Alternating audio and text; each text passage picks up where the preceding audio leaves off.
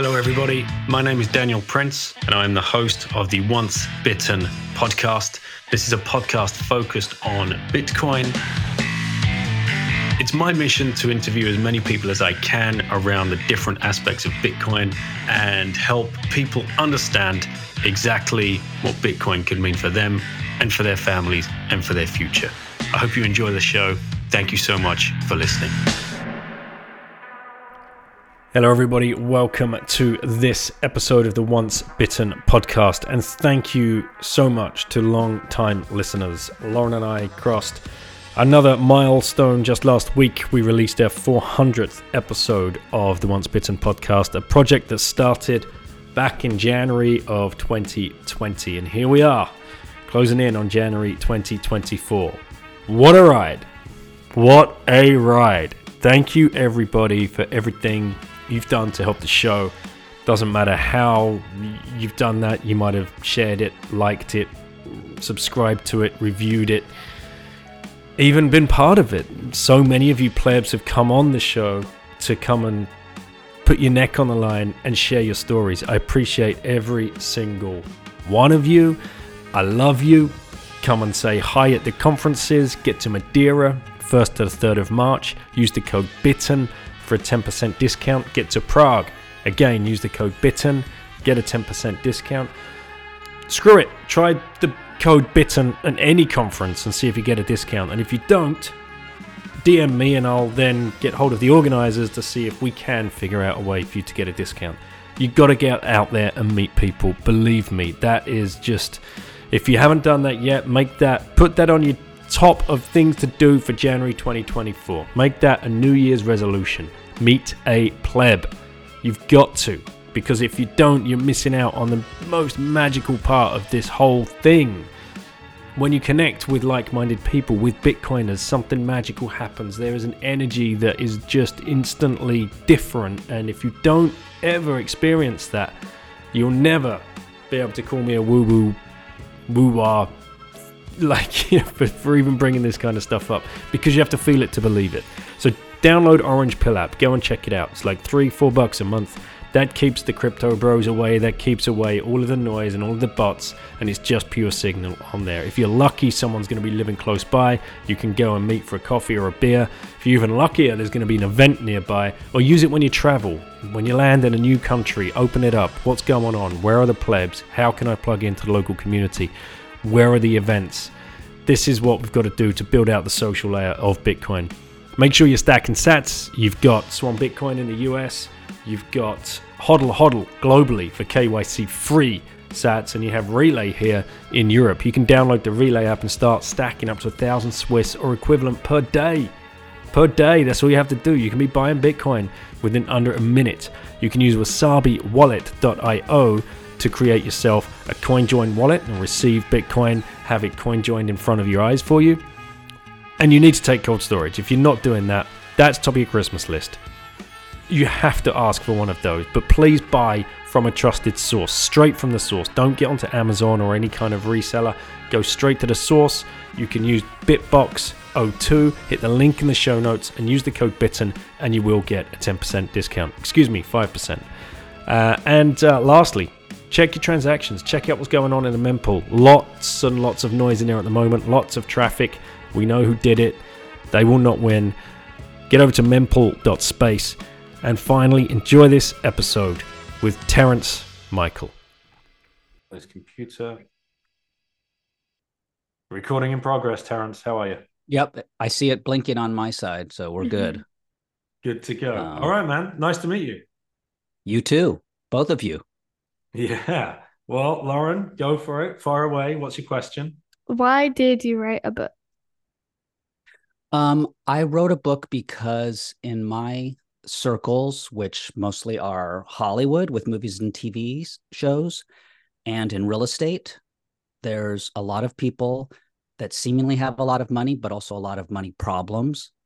And I wanted to write something for them that I know that would speak to them and that they would understand using story, using analogies, using metaphors um, to help them see a superior money. So I titled it Proof of Money because my thesis is really that we've never ever throughout history had money. We've always had attempts, surrogates, coupons, um, and finally, for the first time ever, with the arrival of Bitcoin, we finally have what we've been looking for.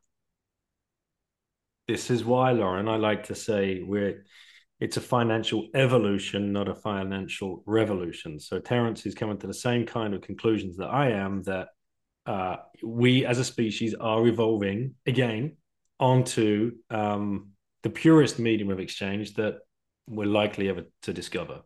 This is it.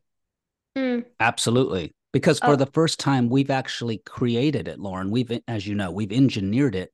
And before we had to find it in a river or on the top of a mountain or, you know, dig it up somewhere.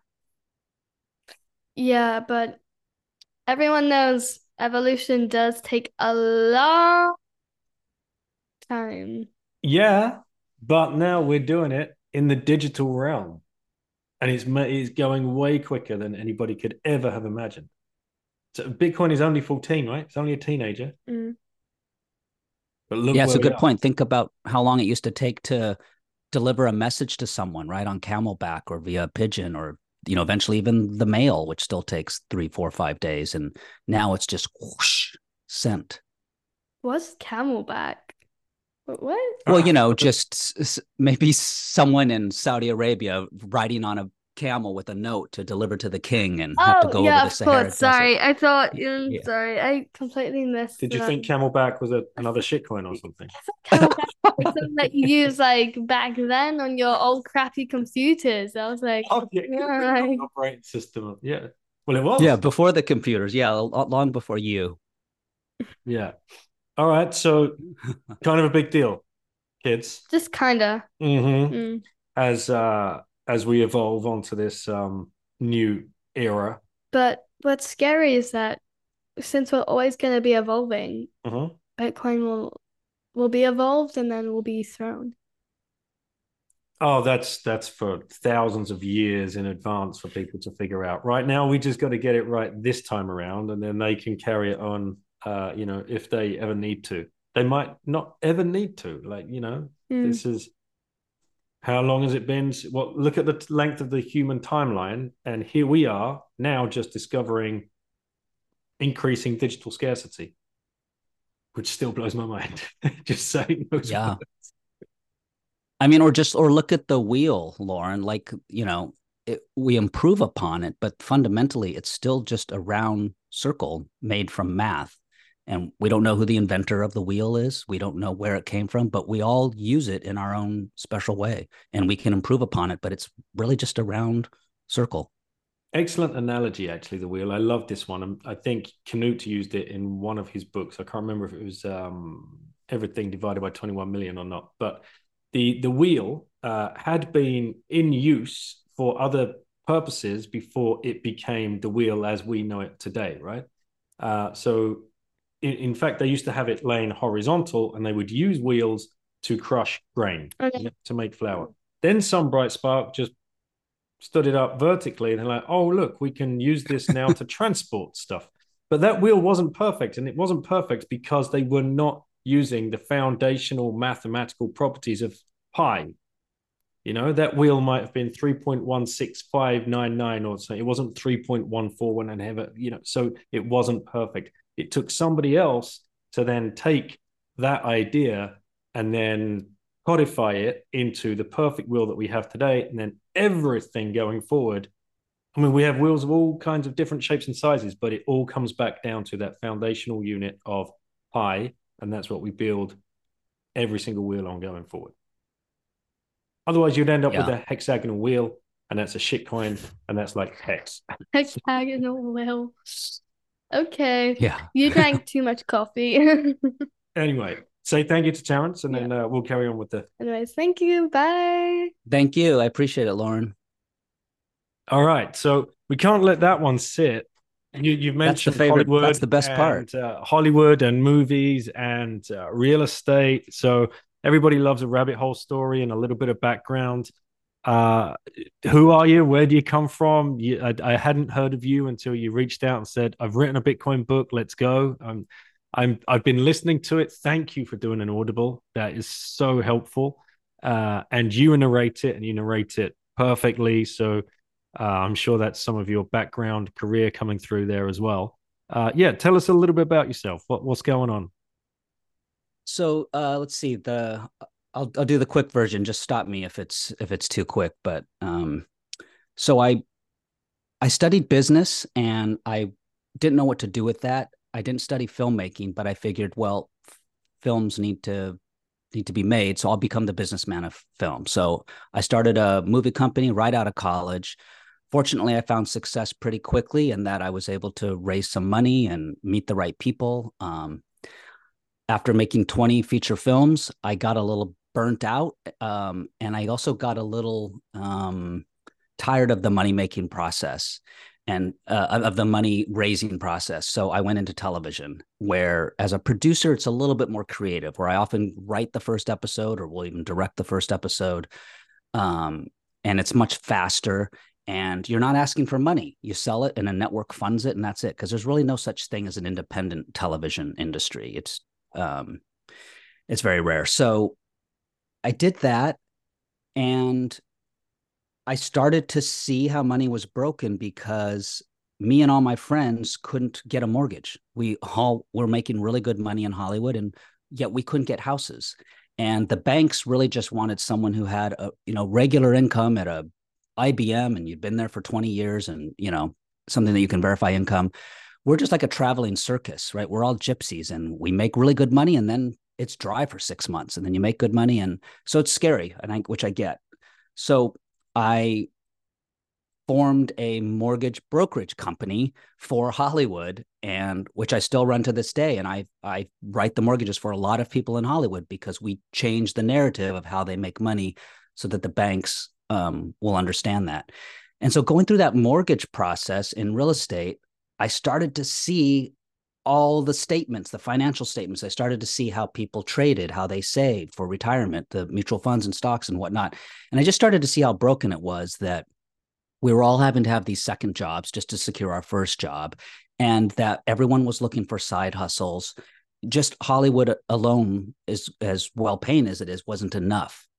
So you know, I'd written a couple of books. One was a self improvement book, and another one was um, a real estate book, and really just speaking to people in Hollywood in how to um, how to sort of monetize your skills and your passions. And some of it seems a little woo woo when I look back at it now, but you know, all the things that as I came into Bitcoin, I discovered help solve that we can have this pure money that can take our preferences and our choices and honor them and let us be good at whatever our trade is. Um, I mean, you think about the whole reason that they're called trades. I mean, originally we're supposed to be able to just specialize in one thing and trade it for something else. And and I was like, well, how come all of these people in Hollywood that are making this great money or that are eventually getting into real estate and making good money, like why are they all continuing to have issues and having to take risks? And then of course with the 2008 collapse, which of course, as we know, where you know the birth of the the white paper was from Satoshi.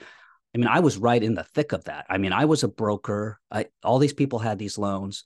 Lots of my friends and family, my my girlfriend, you know, all lost their homes, and um, I know a lot of them have to take some personal responsibility and accountability for that. Like they were their loans, but at the same time, you know, we encouraged that. Um, that was the fiat system we were in, and you know, as you know, having been in the financial markets and forex and whatnot it it becomes this game. It's like this external um, scoring system. And, and, you know that's how we we speak to people and it's how we sort of validated some of our worth and ego. And you know what movies have you produced? What tv shows did you do? You know how many houses do you have? And you know and with you it might be like a, a great trade you did. And um so that's the quick just nutshell of me uh, so coming from story coming from uh, every movie, uh, you know, there's only like seven stories in Hollywood, right? We're just telling the same story over and over. It's all the the hero's journey, and you know, what's the obstacle, and where do you want to be, and how do you transform, and what lessons do you learn from it? And it's the same thing with Bitcoin. Like I went through it. You probably went, I went through that same hero's journey, and you know, I met the wrong people, and I went down the wrong path, and I needed my mentors. I needed to, I needed the big ordeal to be resurrected and return with the elixir, and you know, all these steps that we know. um, you know, story. We need to go through these same steps, or it's not fulfilling. And so I thought, oh, well, I could take some of this that I've learned in Hollywood, and I can take the massively broken system in uh, passive real estate income. I'm not talking about if someone really wants to own their own home. I get that. I, I appreciate that. But all the people that don't want to be landlords, don't want to deal with toilets and trash and tenants, it's like, and, you know, don't need to be at Home Depot on midnight figuring out all these things or running Airbnb businesses. All of these things that I've done. I've flipped over 20 homes. I had half a dozen Airbnbs. I did all this and I thought I was a genius, but it was very, very broken. Um, I, it was exhausting. And, you know, I almost killed myself, not suicidally, but, you know, uh, metaphorically um, with how hard I worked that I wanted when I found Bitcoin and I saw how many things it solved in so many disciplinary areas, I thought this is just incredible beyond just even a financial asset that I wanted to just share it with the world and wanted to devote it most of my time for that. So I do very little Hollywood now and very little real estate now and do mostly Bitcoin education. I still have toes in those places because um, there are still things that inspire me and things that I want to do, but I get to say no a lot and I get to try to bring those skills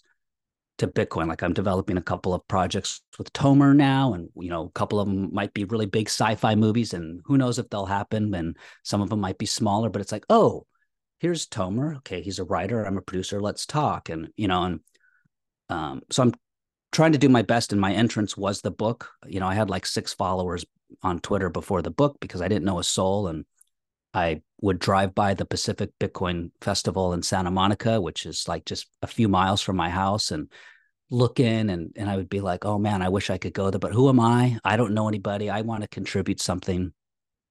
And carrying over sort of what I knew from Hollywood, it's like the first three years I would go to film festivals like Sundance and Cannes and stuff, but I didn't, I'd never produced anything and I felt like a complete idiot. And I was almost treated that way. Like you would meet someone and, oh, who are you? I'm a producer. Oh, great. What have you done? Nothing. Like, er, you know, the head turns, swivels so fast and moves on to the next person. And in Bitcoin, it wasn't like that. Like they just accepted me with open arms, and which was fantastic. But um, I just, I just still wanted to share something. I, I, I like creation over consumption. You know, I, I like building, um, and so on one hand i i on one hand i think am i just saying the same thing everybody else is who needs another bitcoin book you know who needs another bitcoin podcast who need but maybe we're continuing to offer gateways and doors for people to continue to come in and someone may not go back to listen to a podcast 2 years ago so maybe this is what we need to do and maybe i should stop rambling so it is what we need to do, uh, 100%. And all right, so you're giving me loads to go on here. Um, one thing that um, before we start unpacking it all, uh, at what point then throughout all of that journey did you what what what was the what was the thing? Was it a YouTube video? Was it a book? Who was it a friend? How did Bitcoin suddenly like present itself and what made you fall deep down into rabbit hole and consume all of the content that we find ourselves consuming when we first you know get inspired by it so two things that that started my journey where i didn't fully understand bitcoin i thought i did but i but i didn't but but that really hooked me in two things one was ben mezrich's book bitcoin billionaires mm-hmm. and because that's a story of the winklevi and you know yep. their second act after facebook uh it caught me because i love story and, and again not fully right? understand what's that and Ben's in Hollywood, right? You know, he's done. Uh, yes, some of his books have been made into films. So yes, the social someone that network, resonates 21, Yeah, yeah, he just did Dumb Money. 21. Um, and come on, Ben. 21. What are you doing? Like he's There's so close. He's so he's, so he's close. Infuriatingly close, really. Yeah.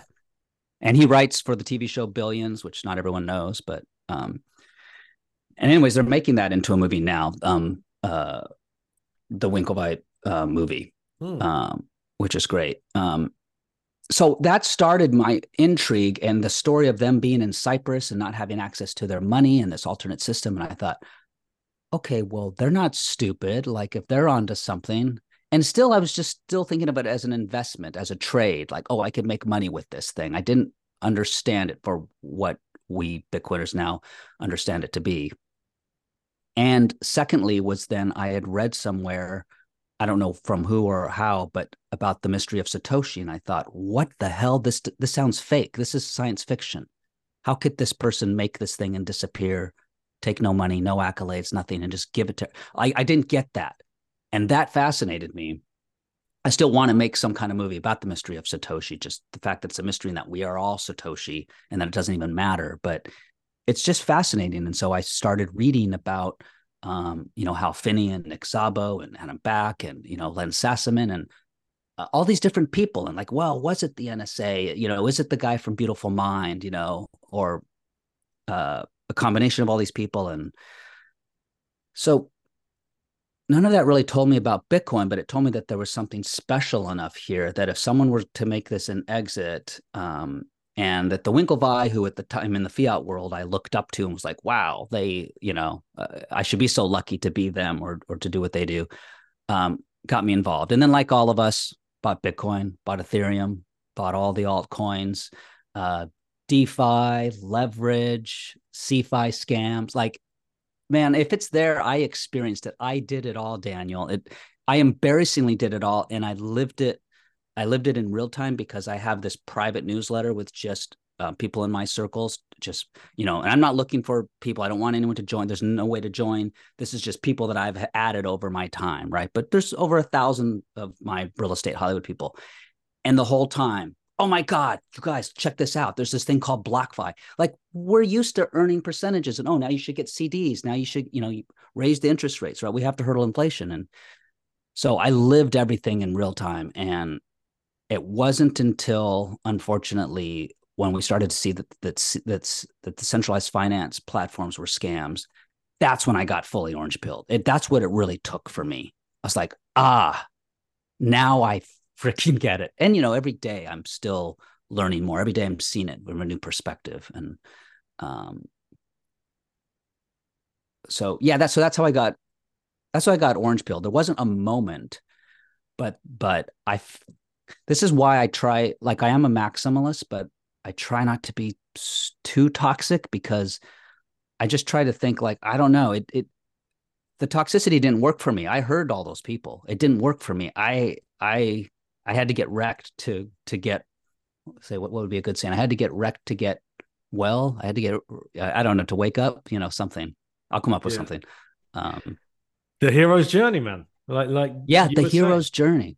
Yeah, that's how um, you were wired, and, most likely because of your your past in in Hollywood. So I hate to be that guy uh, at the cocktail party um, that you've come to abide, but us some of the films you made. You said you'd made over 20 feature films. I'm sure a lot of people listening would love to know a little bit more. We we always, you know, it's the it's human nature to try and uh peek under the curtain of uh, of other industries sure. and sectors and what really goes on and yeah, and other sure. people's successes and failures. So yeah, what what were some of the movies that people might know and um, you know, we can get into the highs and lows of of that lifestyle as well if you like.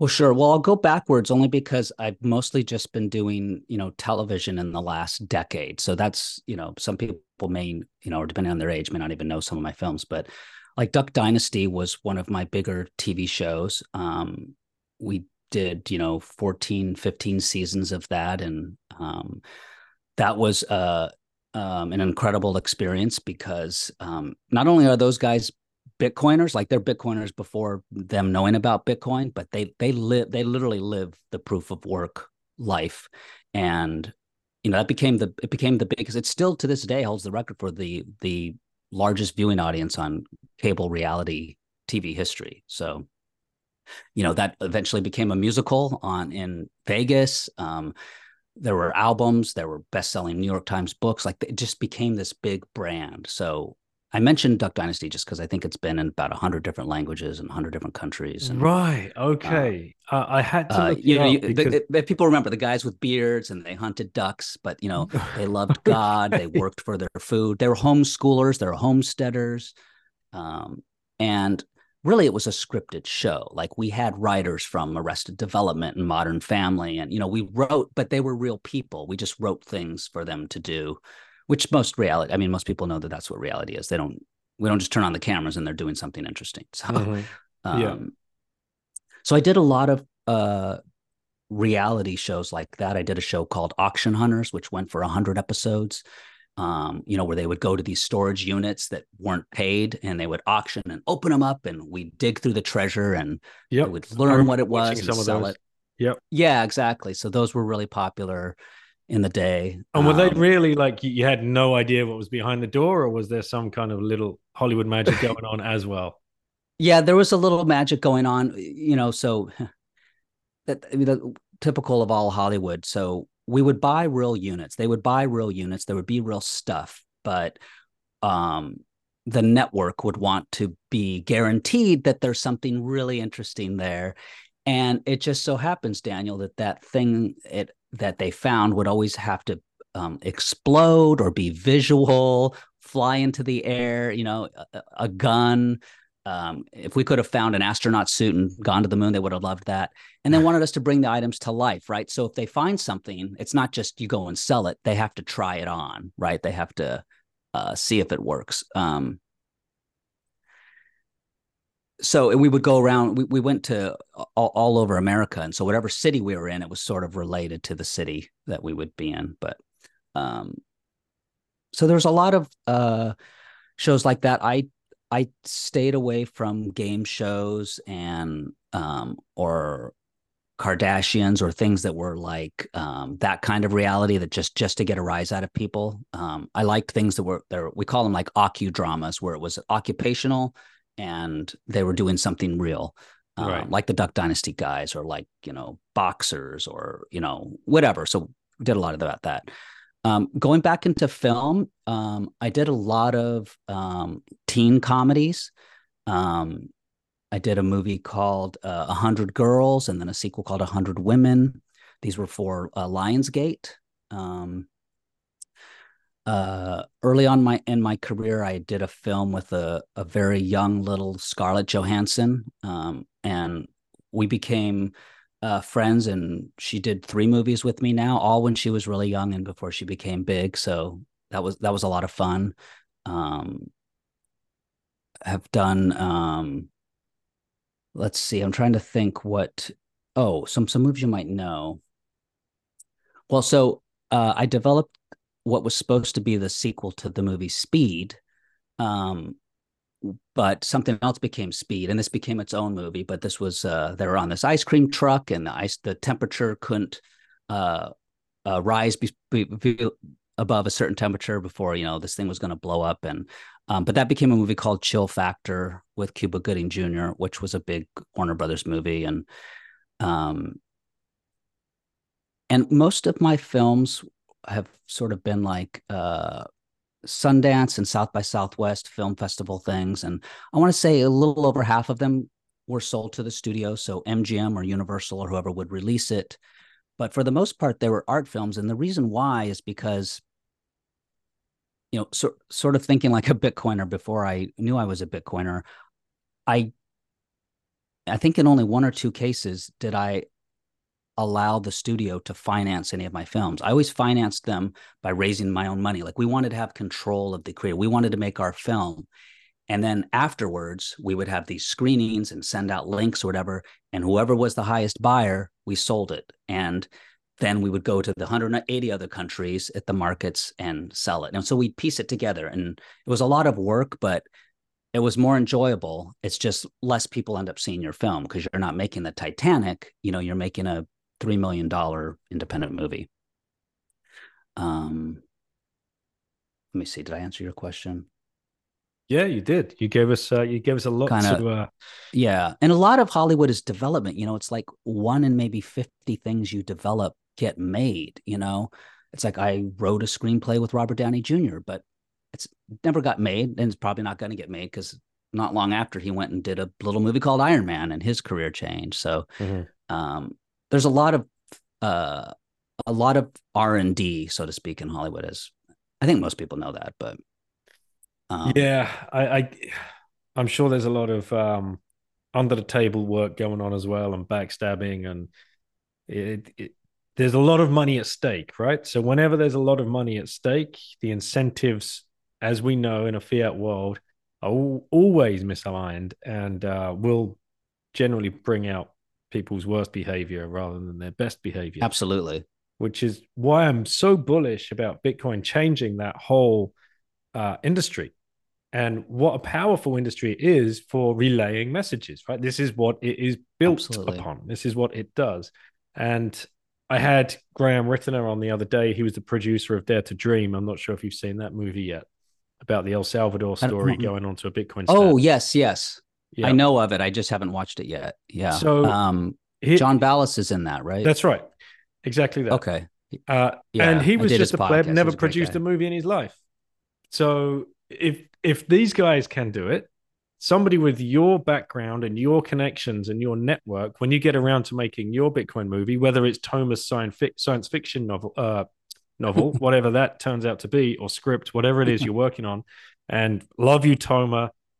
Keep writing. Let's go. Because when this movie gets made, I, I say to my 16 year old daughter all of the time, I'm like, we have so much for kids aged under 10 we have everything for adults. We have nothing for 10 to 18 year olds. There's nothing. Mm. There's no Satoshi uh, like superhero comic, sci-fi, um, uh, anime type thing that would really hit home to that market. And they are the ones with the smartphones in their hands that are going to download a wallet. So we're missing something. Uh, and uh, I'm just waiting for uh, someone like yourself, like Toma, bam, here it is. Have your have your tween and teenage kids watch this movie. Yeah. No, I, I, I agree. And like when you look at movies like whether it's The Matrix or The Big Short, or you know, we're so close to having a Bitcoin movie. Like we're we're very adjacent, and I think it needs to be subtle like that, so it's not Bitcoin, you know, but but Bitcoin can subtly be the hero or the reason or the solution to uh, to something. And that's why I like the mystery of Satoshi, because that's just an everyman's story. Like you don't even really need to talk about Bitcoin. It can just end with it. But it's like, who is this person? Like how fascinating that we don't know. How could someone do this and just vanish? In today's digital age, how are there no fingerprints anywhere? Like th- that's just incredible. Um, so yeah, it's like I would like, and that's partly what I'm trying to do by networking and meeting people. And it's like, you know, who can I meet? Who can I collaborate with? How can I help with my skills? You know, how do we get out there? And I didn't realize that that you're right that the, the 10 to 18 crowd that because I, I think we're yeah, wow, there's a hole there, isn't there? Mm-hmm. Yeah, and guess who is the average age going audience? It's like 14 year olds. You know. Yep. Yeah, it's uh, it's very exciting because the, you know once um once somebody cracks the little code there for um getting the eyeballs and the attention uh, of of that age group, then yeah, we're really off to the races. And uh, and I hope uh, a lot of families will be coming to the Madeira conference because we hope to have a whole area for kids um, oh. and a stage with kids, uh, teenagers on the stage asking questions of the panel, uh, and then we can really start. Okay, let what questions do they have? How can we answer them, and how can we craft our message to that age group as well? So yeah, lot, lots of work to be done for sure. So the book, uh, it's a labor of love, as we know. You don't just wake yes, up one day and say, "Right, I'm I'm going to write a book." You usually uh, procrastinate for at least six months before you actually get going. What what was the what was the process? What was the uh, the flow like for you? How did it all go? Oh, you mean like the actual mechanics of the writing part? Yeah. Mm. So I knew I wanted to have 21 chapters, right? Cute. And I knew I wanted each chapter to be roughly 21 minutes in audio form. Um, I was thinking about the audio book first, since I figure most people want that. And I'd learned from releasing books before that Amazon's SEO favors having as many uh, formats available as possible. Like if someone's going to get to your book, they want as many ways to sell that book as possible, and they also favor the author doing the, their own narration. So um, rather than reach out to Guy Swan, I said, okay, I'll just do this myself. Um, so knowing that, I then, it was very selfish, Daniel. I said, what are the areas of Bitcoin that I like to think I know, but I don't know really well? And so I would take an area, whether it was mining or just energy in general, um, or even inflation. Um, so some of the, the general fundamentals. And I would read everything I could, I would listen to everything I could, and I just collected notes on just that chapter, right? Like so mining, it was a ton of stuff from Daniel Batten, ton of stuff from Troy Cross, and you know, um, reading actual reports, and then um, synthesizing my own thoughts in a way where I I was trying to write to someone younger, and I was trying to write to um, also boomers, and you know, like my parents, and you know, who who doesn't understand this? So it's like I'm not going to just say, "Oh, there's this miner." It's like, "Oh, well, there's this shoe boxed computer that's like a space heater." You know. Once I had, once I, um, so, so it was getting those 21 chapters. Uh, once I once I had those 21 chapters and I fully understood the information, then I then I was able to lay it out in a way where I, I think similar to other Bitcoin books do this, um, where you lay out the problem first, you know, before you can sort of show them the solution. But I tried to do it in a way that we do in Hollywood, where we drop where we drop seeds and hints, and which is why, like, if you read the first two, three, four chapters, I'm dropping hints that don't really explain, and people are like, "Wait, what?" You know. Um, but I'm hoping to add a little bit of suspense and you know get there some some of the more technical things and the book isn't very technical but there's a three chapter arc where i borrow the characters from the tv show friends and i use them to help explain how nodes work and how miners work and you know they meet this mysterious guy in their new york coffee shop named satoshi and i just thought it was helpful because people have a hard time getting through that part like how what how does Bitcoin actually work? We get all of these metaphors and analogies, but what is it really technically doing? And I thought, I want to really tackle that. That was one of the most challenging. I spent half my time just trying to figure that part out because I also I just needed to learn it myself. It's like, how does this really work? Um, and because I knew uh, um, a lot of my circles in Hollywood would read this, I wanted to spend time on the devastation in the other countries. I wanted to spend time on what inflation really is because they don't really understand it. They're like, "Oh yeah, things get more expensive. Isn't that the way it's supposed to be?" It's but it, but it's not supposed to be that way. And so I wanted to spend time on that and bringing that through um, other countries and what's what's going on in these other countries that people aren't even aware of. Like we're we're so sequestered in a bubble over here and in Los Angeles, like people have no idea.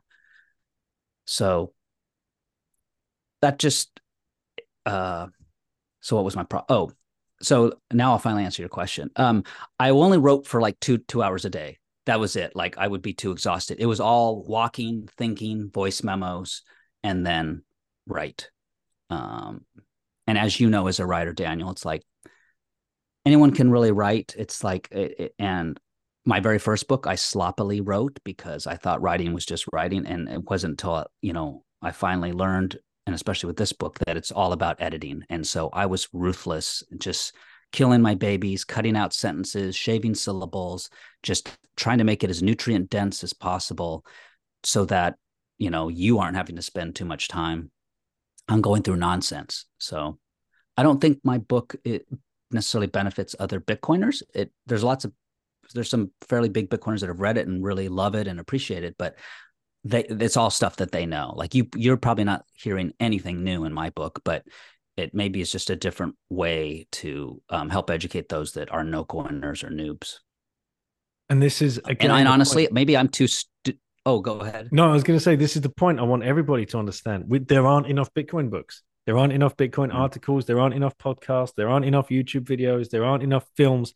We are so still, still so so early, and there aren't enough languages. So uh, you know, yeah. All we have to, we we we keep having to push forward because if we if we stop, if we rest on our laurels, if we go into this with the um like the mindset of oh, I've got something to say, but oh, well, the books have already been written anyway. You know, who am I? And fall at the first hurdle of imposter syndrome, we lose. yeah. you know. So hats off to you, man, because you, you you did it. You wrote it. It's huge. It's yeah. massive, and you'll never know who you inspire or how many people, but it's out there and it will do its thing. No, it's it's it's great to hear you say that. It's it, I was struggling, you know, halfway through, or not halfway through, but towards the end of my book, I was I, I almost didn't put it out. I said I'm just going to keep this for myself. I learned so much. You know, you often write for yourself, not for others. And um, Cory Klippsten from Swan said no, like like just what you said. He said you have to get it out there. Just your just your circle of people. If only they read it, it's it's so helpful. And I said okay. Um, I won't be worried. I'll just get it out there. And to be honest, um, and maybe I'm just stupid in some areas, but I had purchased a few Bitcoin books. Honestly, I haven't read that many. I think I'm familiar with a lot of the information. But I had puffed some of them because some of them were. Yeah, go. Did I, I lose you? Yeah, no, I lost your audio for a second, but uh, yeah, you were saying. Okay, sorry, I'm of... back. For, sorry about that. Yeah, Apple Music suddenly just flipped on. Um, I, I found them either too economics heavy or too engineering heavy or computer science heavy. Um, and I know it must just be me because some of these books are ridiculously popular and helpful, and I probably should go back and read them now that I understand Bitcoin better. But I thought, nope, you know, my friends that are on Robinhood and trading Tesla and Amazon and meme stocks and all that's like, how do I talk to them? My friends that are that have a you know two or three rentals and airbnb businesses but they're exhausted and don't want to be running those like how do i speak to them? And um and i'm sure there's a lot of good books that do that and that's my problem. It's like i maybe i took the hard route. I i spent all that time writing when i probably just should have just read a few more books and said ah here it is this is the book i need to recommend to people but i'm just now realizing how many books there i thought there were only like five books or so when i started my book i obviously didn't do deep research and now i see there's probably a hundred Bitcoin books or more. But you're right. How many fiat books are there? Right, mm-hmm. hundreds of 1000s mm-hmm. All on the same topic as well. You know. Uh, yeah, so all on the same topic. We so, we. I mean, even you as a trader. I mean, how many trading books? I mean, there's oh, so many. just so many, so many, all saying the same slight, same same exact thing in a slightly different way, and uh, all of the technical analysis books and all of that kind of it's just pure yeah. charlatans like trying to drag you in. And we'll get them into the bitcoin space soon as well we'll have very bad bitcoin books ri- uh, written. Uh, hopefully we as a community can can out them um, sooner yes. rather than later uh, but at the moment for the most part i've read god knows how many or listened to god knows how many as well. Uh, all are excellent in their own way and coming from a point they're coming from integrity and humility. No one's writing these books to try and get rich you know? No. Saif didn't write the bitcoin standard because he thought he might sell you know millions of copies translated into 25 different languages no he had he had some shit on his chest he needed yes. to get off right it's the worst way to try to make money is to write yeah. a book the worst. And and that's you know, and, and he is the uh, shining example of somebody who sells a lot of books in the space, but it, it, he didn't set out with that mindset. And uh, for anybody listening, right. I just wrote an article just um, a week ago, and it was uh, published by Konsensus. Thank you, Konsensus Network. A great place Old to buy books. Uh, if for those listening, um, bitcoinbook.shop and you can get um, 10% discount on any books and they ship globally if you pay via the Lightning Network. And you also get 10% if you use uh, the code BITTEN from the show because I try and help shill the guys and they host my book on there and they sell that. And uh, it's they, they translate as many books as they can into as many different languages as well. And that just a pleb initiative, just plebs doing plebby things. None of them had ever published books before. And now they're a publishing house and they're trying to run a business on a Bitcoin standard. That's great it's it, it, these are the kind of um uh, like pioneers we need in the space. Uh, I forgot where I was going with all of that. Um, basically, books, education. Yeah, yeah I read your old. Copper yeah, Nose so article. I, I, wrote an article about. Um, it was called the Great De- the Great Debasement, and this happened during the the reign of King Henry VIII. And yes. in the UK curriculum, the school curriculum, you learn about King Henry VIII is part of the history. And I was like, okay, well, I thought I knew about King Henry VIII and all of his wives and his murderous exploits and uh, cutting cutting out his own religion so he could get out of a marriage and all of that. You know, you do all of that and you remember the dates and you remember the wives. Like, oh wait, hang on a minute. What's this great debasement? What, what what's this? He used to be called Old Copper Nose. Why was he called Old Copper Nose? And that took me down a rabbit hole, and I um I was taken down that rabbit hole because of another book called Fraud Coin, written by Rune Ostergaard, uh, and that is about uh, a thousand years of inflation as a policy. And he has 10 or 15 different historical accounts of inflation. Um, wow. Throughout human history and, and what we're dealing with today. Did I think anyone would read the article? I didn't care. Doesn't matter. I wrote it, sent it off to Konsensus. They edited it. Rune edited it, and bam, they put it up. And now it's on Looking Glass as well. Uh, so it's it's out there now, uh, and this is what we need more of. So anyone listening, pick up your pen. Let's go. Yeah, it's a it's a great article. I love the story of old Copper Nose, and I, I love that his ego was so big that he had to face the coin rather than Yeah. the profile, and so you know his nose would rub off, and like Pinocchio, you knew he was lying. You'd see the red nose just Yep. poking out. It's it's fantastic. Absolutely amazing. So, mortgage business. Well, you must view that differently now through a Bitcoin lens. That that's definitely uh, like a full-on fiat game. Uh, how? Yeah. It's, What was your big- It's the money printer. It's literally printing money. It literally is, and this is again what a lot of people don't understand. You literally take is. a mortgage out when you or, or any loan, any loan, where it's for your car, for your washing machine, for your sofa, whenever you're buying something on loaned money, you have literally green lit the bank to counterfeit money into the system. So you are debasing everybody else around you, and this is, and, and this That's is the thing that billionaires do as well, right? People such Mark Zuckerberg's a great example. He the story is he bought like three or four of his neighboring houses so he could have more privacy, Yeah, right? So let let's let's see. He buys those houses. He's a billionaire. He could cut a check for those houses. I guarantee you, banks were falling over themselves to offer him ridiculously low interest rate loans because his credit would have been so good. He would have taken the loans. Therefore, a billionaire taking loans out to the tune of, let's say, 5 million is debasing the purchasing power of every other person around him because he just greenlit the bank to go ahead and print that money, counterfeit it. It is it's basically counterfeiting. So the bank counterfeits that's right. that lowers the purchasing power of all the existing dollars in the system. He gets his five houses, they all go up in value. We get a little bit poorer. This is what we're fighting. That's It- right. Unwinnable. So you just have to exit and get onto a different system. Yeah, Mark's neighbors who want just one house for utility have to pay that monetary premium if they can even afford it to get up there. So they're having to print more money and it just becomes this exponential feedback loop of more money printing and that's what's beautiful about Bitcoin to hopefully help demonetize some of that and let us have a better piggy bank than having to throw all these things in houses.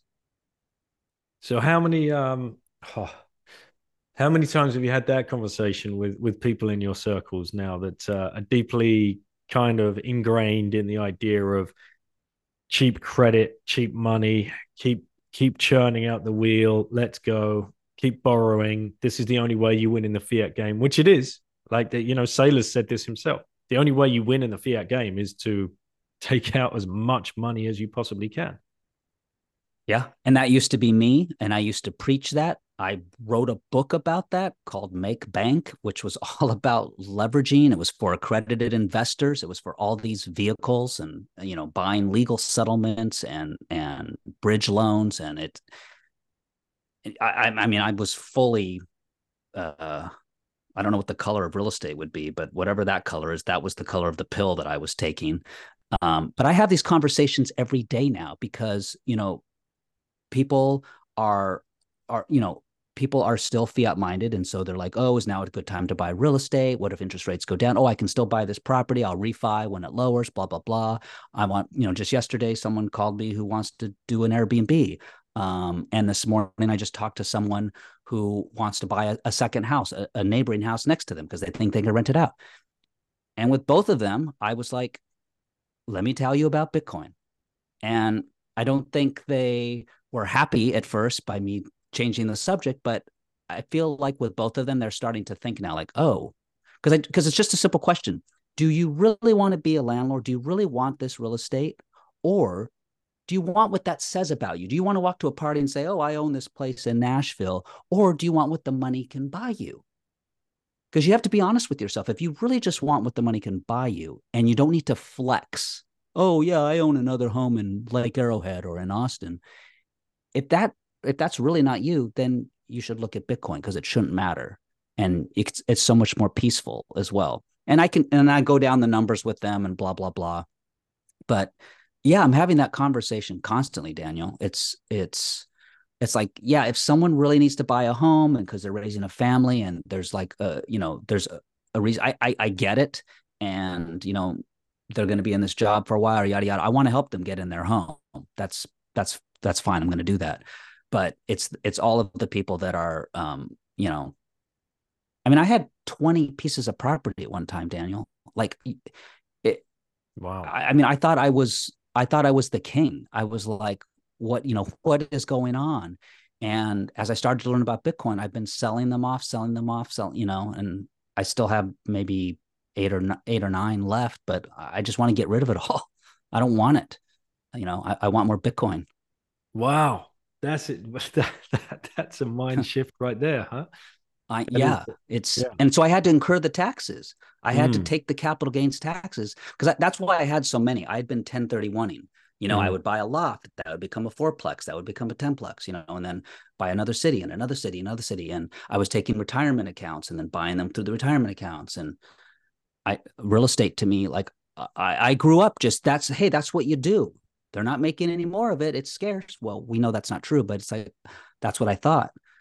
But now that a better zip code has come along, man, I'll take Bitcoin zip code, eh, you know, all day long. That's so, wow. And think like the the time and energy and expertise that you have to put into playing that game because they're forever changing the regulations as well and they're forever yes. changing the uh the percentages that you can borrow at or the the tax um, regime in whatever jurisdiction is suddenly changed on you, and rates are suddenly changed on you, or you, you're suddenly locked into a um, a rent cap or something. God, exhausting.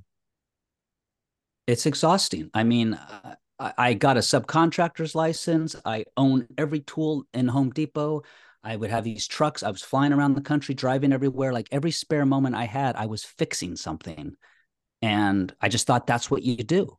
And it's like the the you know if your time is what's the most valuable thing to in your life, if really if it's just time, if that's really all that's scarce, it's like wow, all that wasted time just to chase inflation to have a little bit more money to carry into the future, but I'm killing myself in the present to have that money in the future. I don't know. It just eh, Bitcoin made me realize just how broken it was, and that I never cared about the real estate. Um, I just cared about securing my purchasing power, my excess contribution to society, right? I wanted to carry it forward in a more pure vessel. And um, real estate I thought was the purest form, but but it wasn't. And by the way, that's a lot of that's not without risk. You know, not all of those um, have succeeded, and not all of those have made a lot of money. And um, you know, there's lawsuits, there's deterioration, there's fires, you know, whatever. There's bad tenants, um, you know, yeah uh, it's just so much more peaceful. It's like i i can think and i can breathe and i i'm just happy you know with bitcoin and multi-sig you know custody and so yeah it's uh i feel bad on one hand because there are so many people in my circles who i've gotten into tons of income real estate tons of it um I think they're probably doing okay in nominal terms, but I would like to get them over to something better. Well, let's hope that they read your book or read your newsletter or um, Yeah. take your advice and. I, I would say probably um, a good intro for them if they're not reading your own work would be Andy Edstrom's book Why Buy Bitcoin.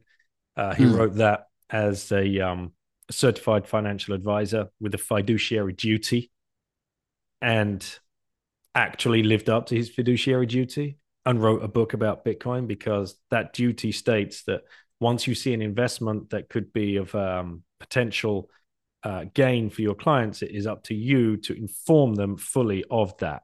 How many are breaking that is Absolutely. uh, it's sickening, really, truly sickening because you can still ask now any CFA, oh, and what about Bitcoin? And they'll just laugh you out the room. They won't even think of putting That's right. a, little percentage of that into your portfolio. They're still singing That's from right. the same song sheet of those all of those books that we were talking about earlier. You know, diversify your portfolio. Make sure you've got X That's in right. bonds, X in stocks, X in fixed income, uh, you know, something Yep. for a rainy day. Like, okay, you're not talking about Bitcoin. No, it's um, yeah, it, it, it it's criminal. So you are definitely in a good position now to to help people uh, understand that there is something afoot here, and and hopefully, fingers crossed, your book and your connections and your network uh, will help many more people unlock their brains because they're they're so closed minded.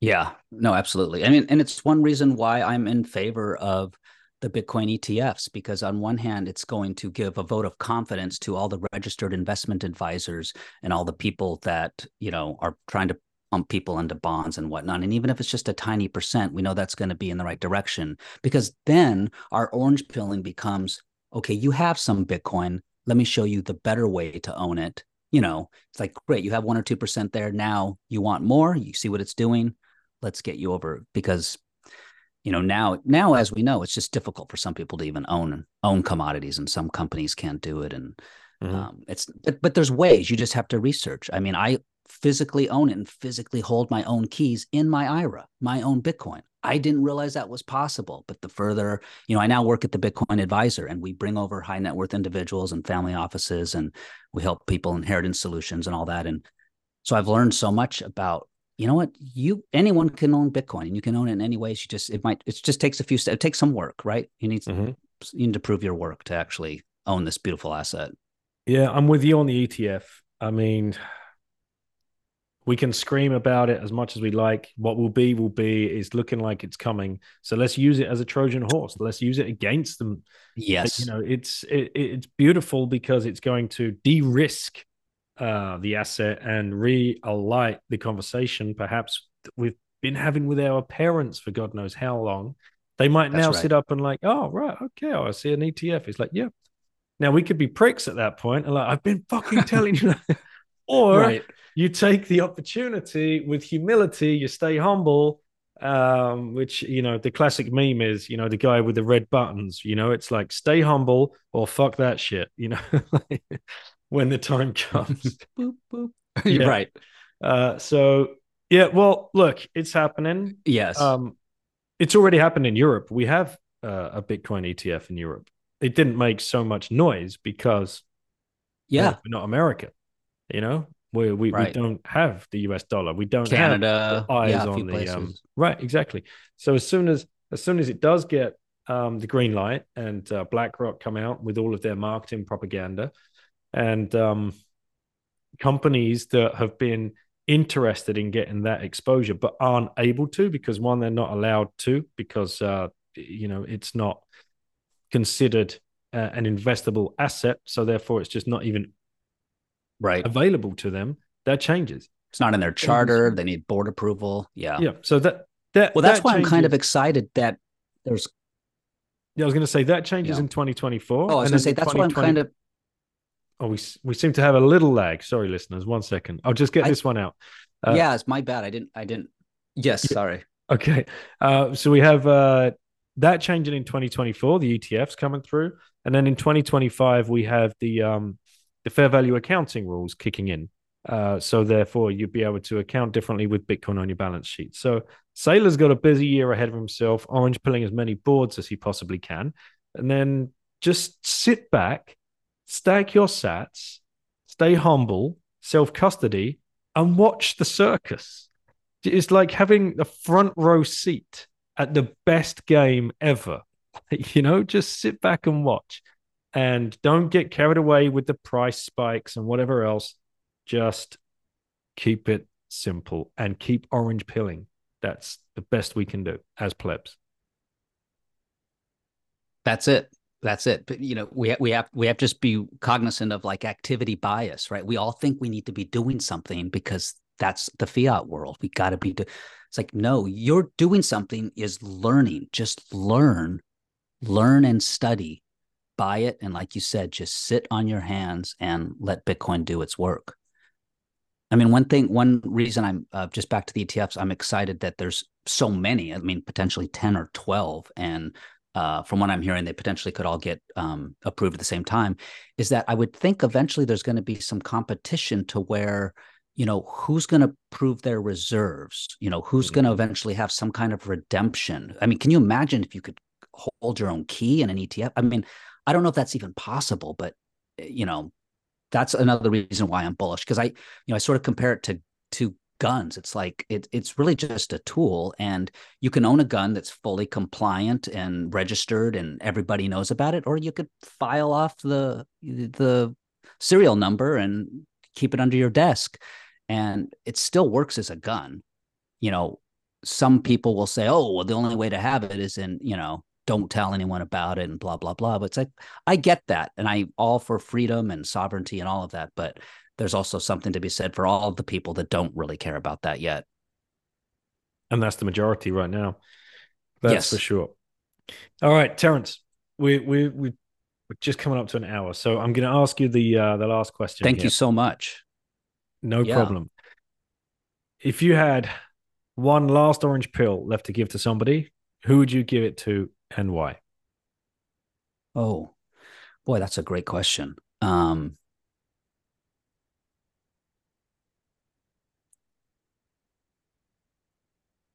So I would try to give it to someone in my world just because their voices mean so much. Um, and I think there's a couple of people that are really, really, really close. Um,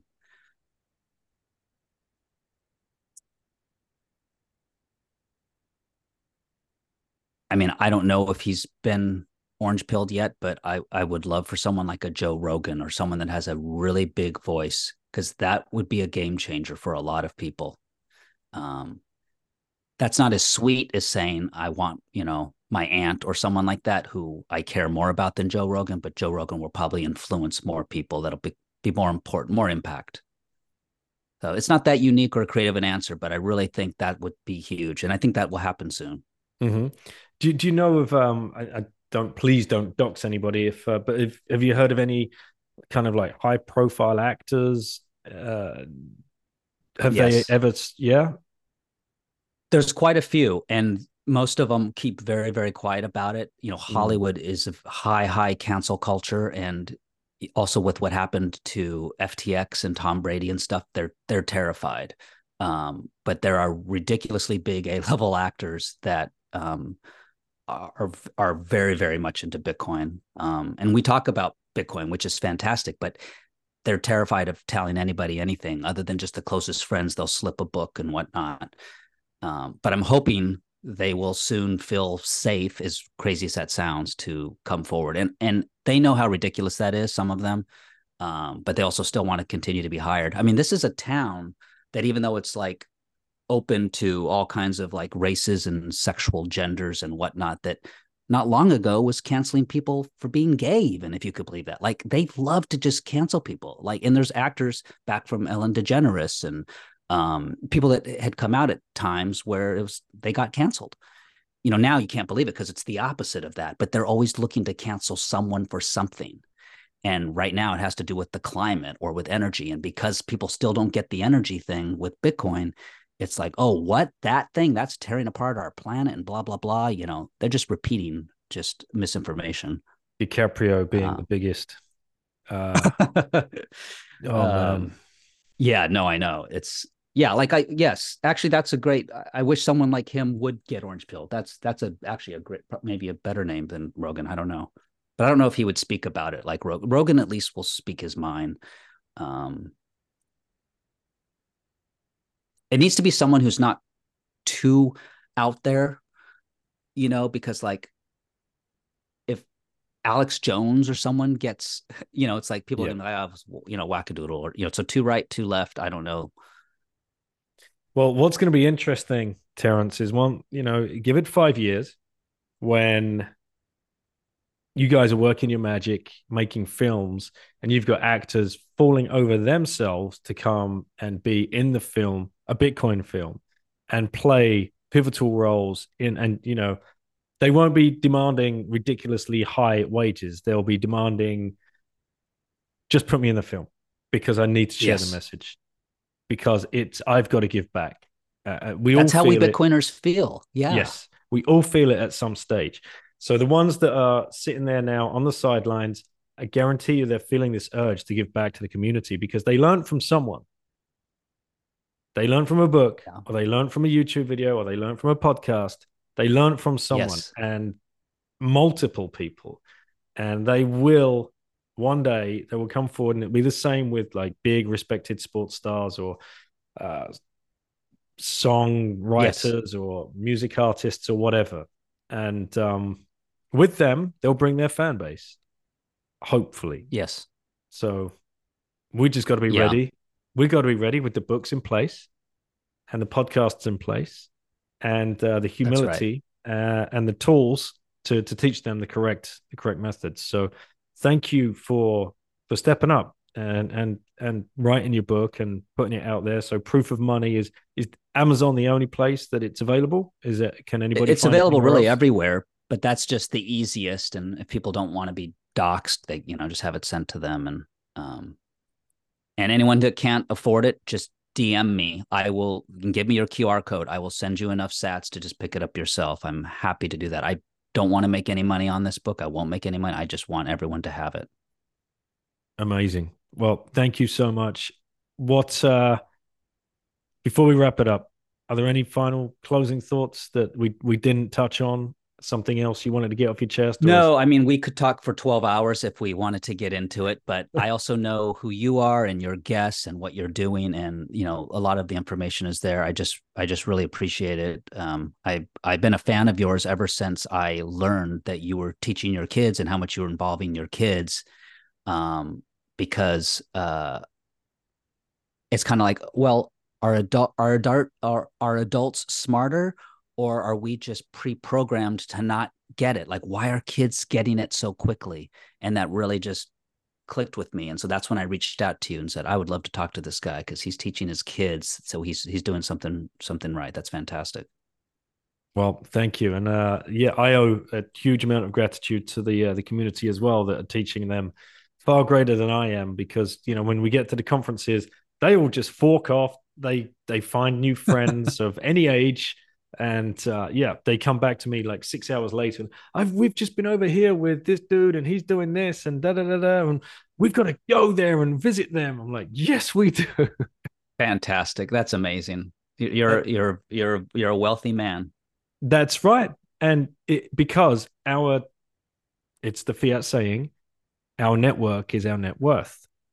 that's right Our network is Bitcoin. And that Bitcoin network starts with us, the people, the social layer. And then we can build on top of that. And uh, everything else gets so much easier. Like you said, all the noise just goes away and we can concentrate on what truly is important.